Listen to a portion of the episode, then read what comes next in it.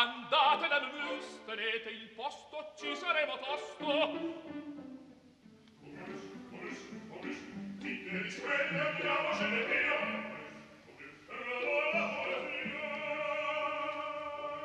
Momus, il caffè dell'opera. Buongiorno, eccoci in diretta dagli studi di Via Asiago per il programma di Lucia Rosei che oggi firma anche la regia e Laura Zanacchi, la responsabilità tecnica è di Cristina Santi. Buongiorno da Sandro Cappelletto. Andremo alla Scala per così iniziare il percorso di avvicinamento verso eh, l'Attila di Giuseppe Verdi che inaugura la stagione il prossimo 7 dicembre, al quale titolo eh, Radio 3 a partire dal prossimo lunedì nelle trasmissioni Fahrenheit e Radio 3 Suite Suite dedicherà dei momenti eh, quotidiani appunto in questa ventata quindicina di giorni che ci separano dal 7 dicembre, ma abbiamo voluto lanciare questa iniziativa di Radio 3 con una conversazione con Riccardo Scei. Ma prima di entrare nel vivo del nostro programma, un omaggio e un ricordo. Domani sarebbe stato il compleanno di Enrico Egano, nato il 25 novembre 1955 a Verbania. Il maestro Enrico Egano, violoncellista, eh, maestro di eh, maestri, allievo di Adriano Vendramelli, di Antonio Ianigro, eh, primo violoncello dell'Orchestra del Teatro La Fenice, fondatore del complesso dei 12 violoncelli, l'Orchestra Villa Lobos, maestro di tanti violoncellisti importanti oggi in attività, ha dovuto prima interrompere il suo lavoro di violoncellista e di didatta per combattere la sclerosi multipla, lo ha fatto tenacemente, a lungo, e poi la malattia come a volte succede, ha prevalso su di lui ed è scomparso dieci anni fa, nel 2008. Nei giorni scorsi la sua orchestra, l'orchestra di violoncelli Villa Lobos, formata da um, tanti uh, validi violoncellisti alla quale dà il proprio apporto ma anche eh, Mario, Mario Brunello lo ha ricordato con due concerti a Padova e Castelfranco Veneto, le sue città, il suo territorio, la sua zona eh, amata e di eh, elezione. Da questo eh, concerto un, un momento, il, l'inizio del sesto concerto brandeburghese di Johann Sebastian Bach, naturalmente nella trascrizione per l'orchestra di violoncelli Villa Lobos.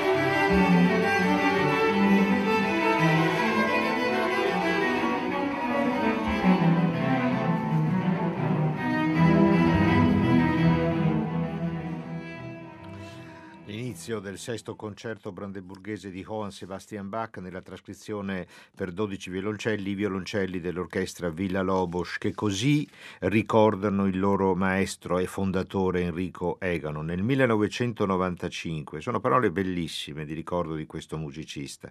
Con l'aggravarsi della malattia Egano è stato costretto a lasciare anche l'insegnamento ma ha continuato ad essere un punto di riferimento ed un esempio di vita per moltissimi amici che hanno sempre ammirato la forza d'animo e la serenità con cui ha affrontato le sofferenze più terribili. Le qualità che avevano caratterizzato la sua carriera di concertista, aristocratica eleganza, grazia e generosità, non l'hanno infatti mai abbandonato fino all'ultimo giorno. Un ricordo molto bello, molto sentito dei componenti dell'orchestra di violoncelli Villa Lobos in omaggio e in ricordo del loro fondatore Enrico Egano che abbiamo anche noi di Momus volentieri ricordato in apertura della puntata di oggi. Allora, avviciniamoci a questo Attila Verdiano, è il 17 marzo del 1846 quando il 33enne Verdi debutta l'Attila al Teatro La Fenice di Venezia, opera amatissima dei veneziani perché cioè, il mito della fondazione della città è, è raccontato nel prologo dell'opera, Attila in un prologo e tre atti, quando i profughi da Aquileia, Aquileia incendiata dagli Unni, eh, distrutta, eh, quindi sono costretti a lasciare la loro terra e arrivano dopo una notte di tempesta, mentre inizia il chiarore di un'alba che sembra di un giorno di sole luminoso, arrivano in vista di eh, Rialto, Rivo Alto, no, il nucleo, uno dei nuclei primi della città di Venezia, e dicono qui c'è la terra, qui c'è il cielo, qui c'è l'acqua, fermiamoci, qui un momento bellissimo.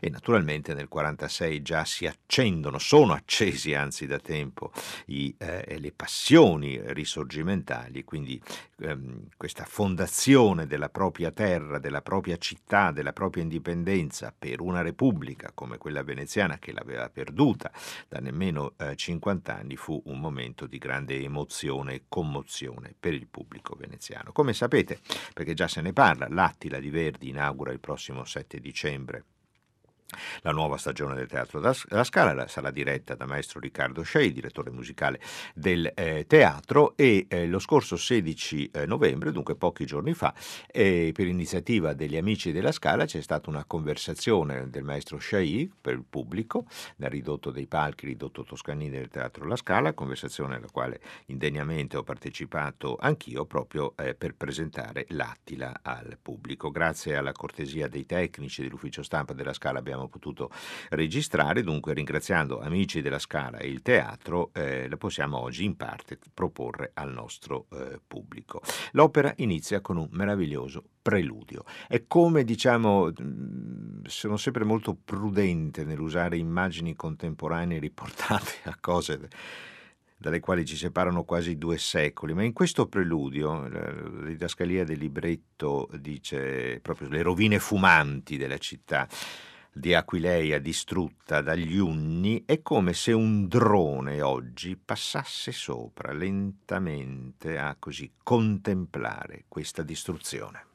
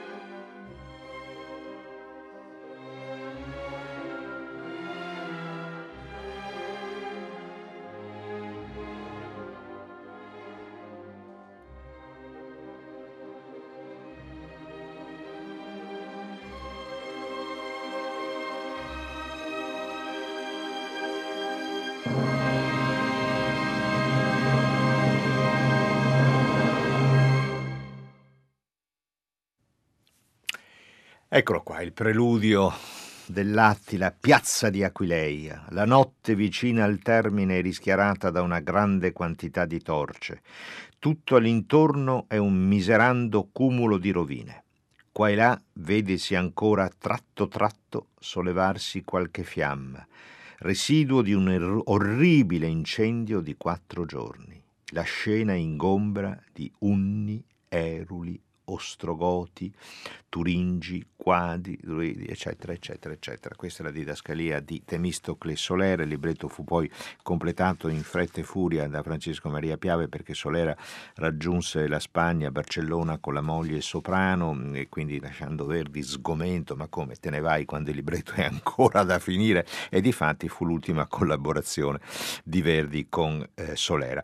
Ma veniamo dunque all'attesa conversazione con eh, Riccardo Sciai, la prima domanda che le abbiamo rivolto, ricordo eh, l'incontro dello scorso 16 eh, novembre a Teatro La Scala organizzato dagli amici della Scala, è stata proprio su questo eh, preludio, su questa desolazione, su queste rovine fumanti della città di eh, Aquileia, una melodia magnifica, un momento così cupo e desolato con il quale inizia l'opera. Sì, io credo che quello che tu hai detto del, del senso di desolazione nonché di isolamento conseguente a un'invasione, perché come dici siamo sulle rovine di, della città di Aquileia, siano tutti elementi emotivi del preludio. Cioè un preludio che è grandissimo di qualità, di altezza musicale, già dalla prima battuta, con questi violoncelli e fagotti che scendono, proprio c'è quell'idea del timbro dei violoncelli e dei fagotti che scendono in, sui gravi, che non dimentichiamo sarà poi l'inizio del Requiem di Verdi, molto simile. Là saranno solamente violoncelli soli, qui sono violoncelli all'unisono con i fagotti, ma c'è questa scala discendente che porta subito in un colore nero, a cui risponde una melodia straordinaria, profondamente toccante. Vedevo anche con l'orchestra in questi giorni, appena parte quella melodia, che è tripartita, cioè, cioè la prima battuta dei violini viene ripresa una battuta dopo dagli strumentini e la terza battuta dopo dagli ottoni. Un canone brevissimo che si svolge in quattro battute, sovrapposto, ma che delinea questo senso di canto del dolore. Questa melodia, che è straordinaria, non la ritroveremo più nell'opera. Quindi è un preludio, io poi ho la mania di affiancare partiture precedenti, non solo di Verdi ma anche di altri autori, che possano dare il segnale molto forte, evidente di quello che seguirà immediatamente dopo. È chiaro che il preludio del Macbeth, che ha una grandezza ancora superiore, è comunque su una specie di clone allargato del preludio, preludio di Attila. Quindi lo stato d'animo parte tutto lì.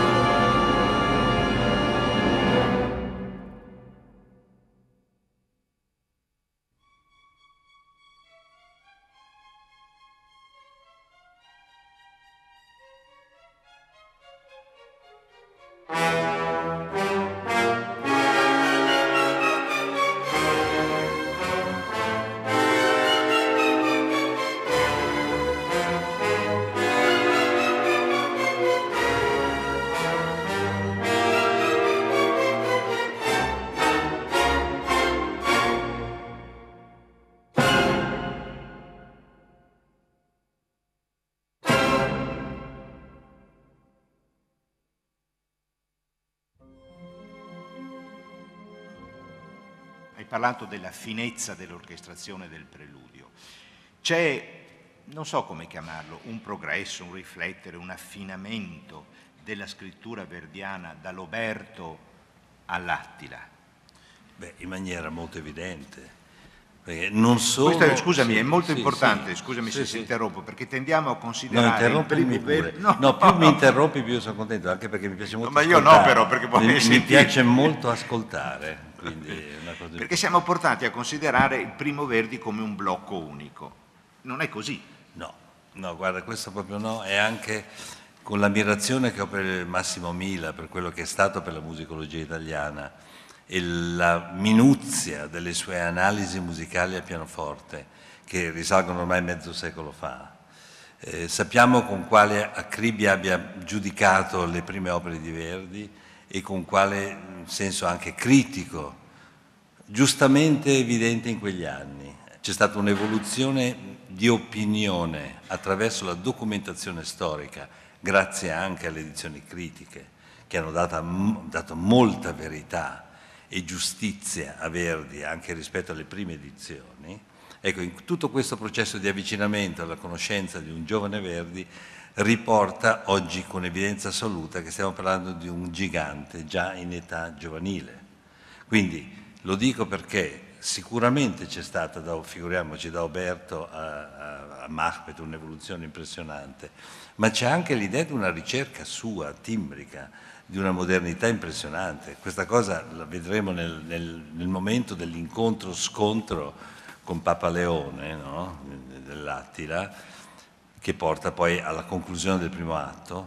Ecco, è veramente la preparazione della scena dello spettro di banco, della tripla apparizione, proprio nel senso anche del tempo teatrale che prende quella musica, e è quasi sovrapponibile.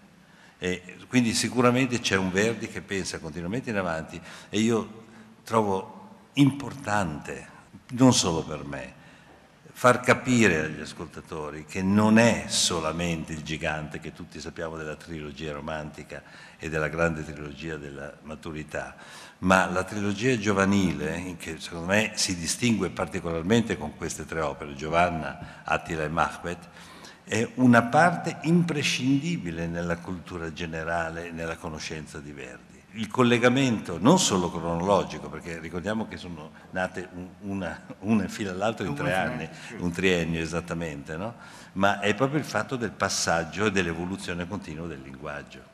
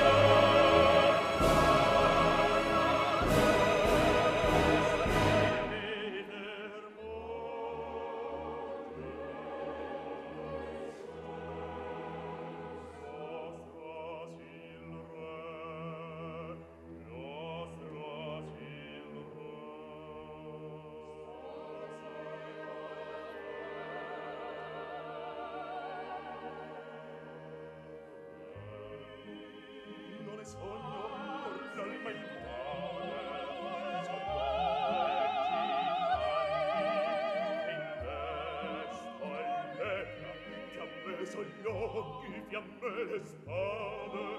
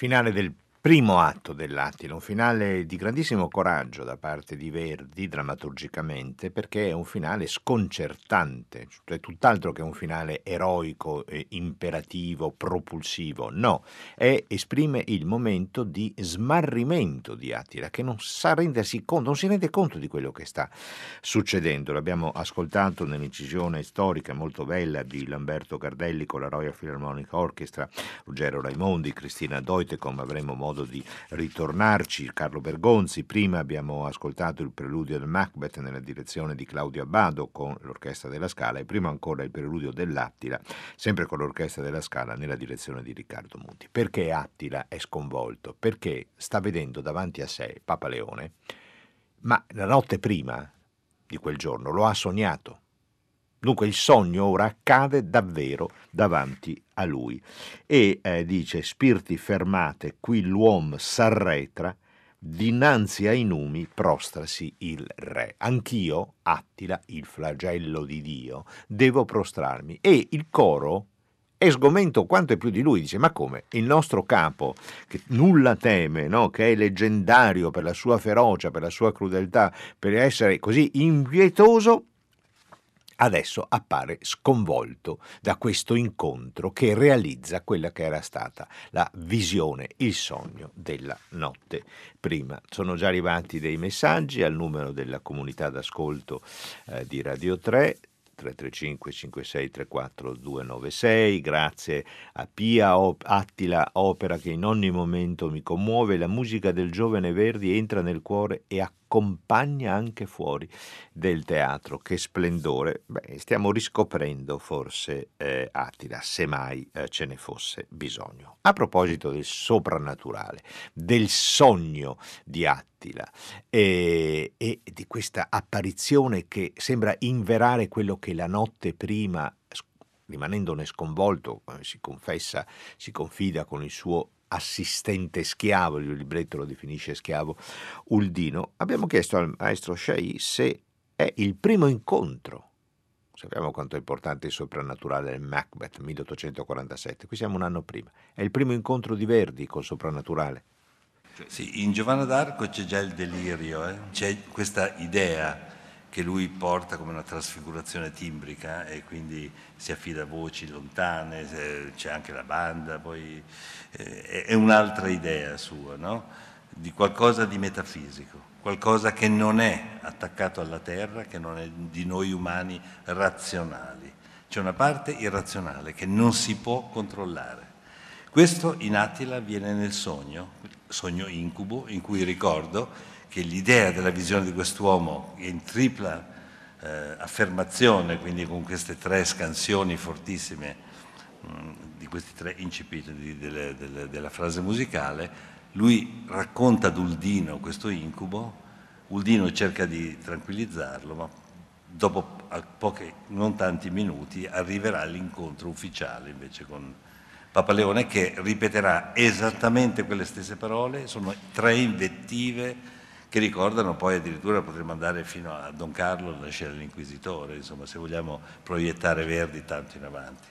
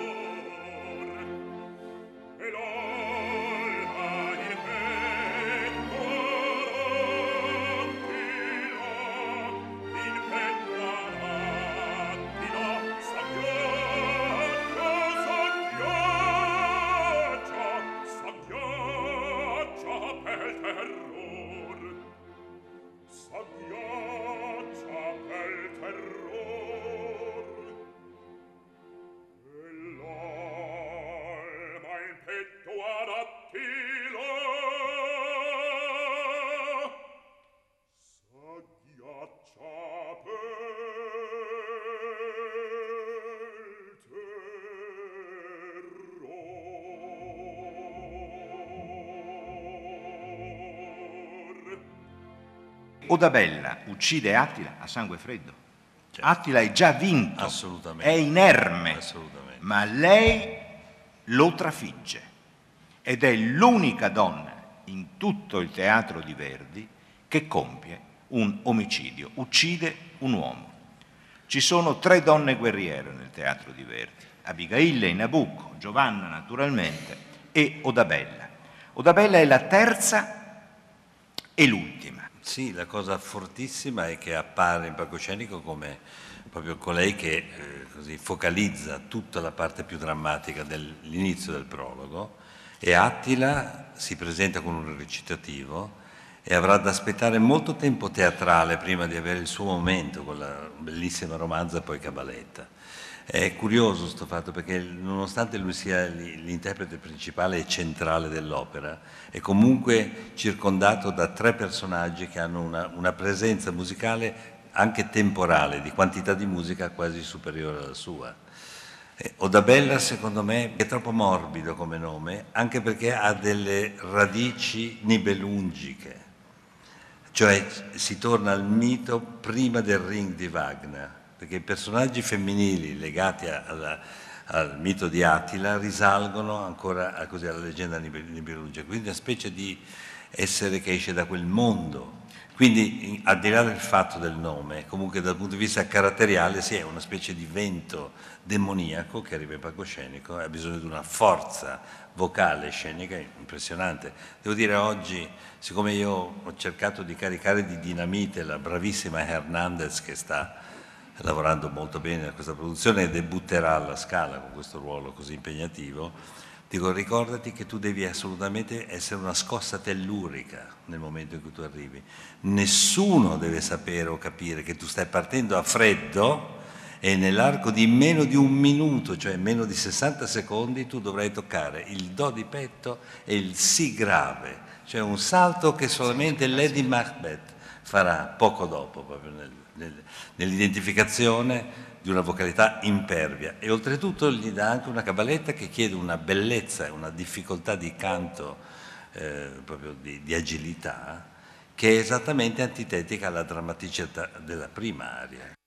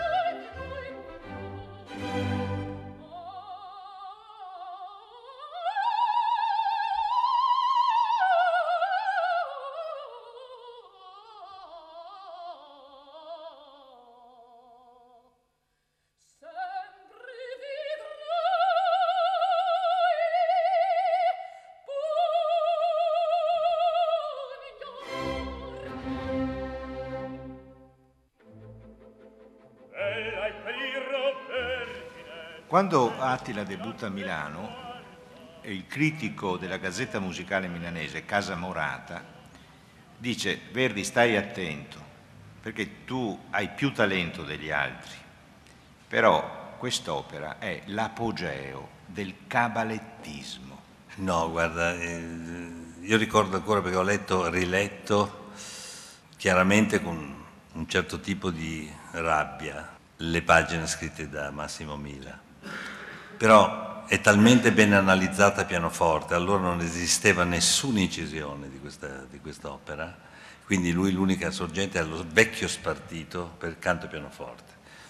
E addirittura ironizza quante volte le cabalette in quest'opera sono anticipate dalla famosa settima di dominante, che in armonia è una cosa prevedibile, se non abbastanza banale, se non abbastanza scolastica, eccetera.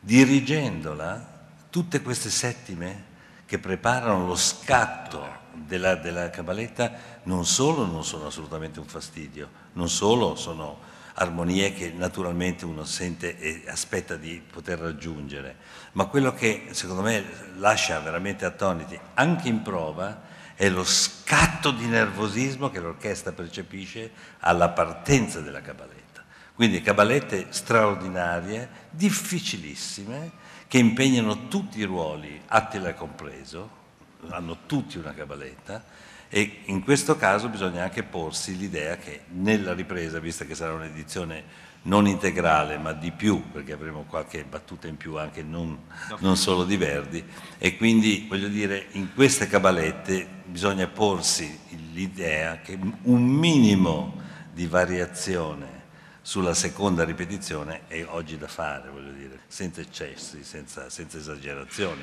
Però stessa musica, stessa tonalità, stesso testo, la seconda volta, al di là delle ragioni registiche, sappiamo che all'epoca di Verdi erano già concesse piccole libertà di variazione. Questo è importante.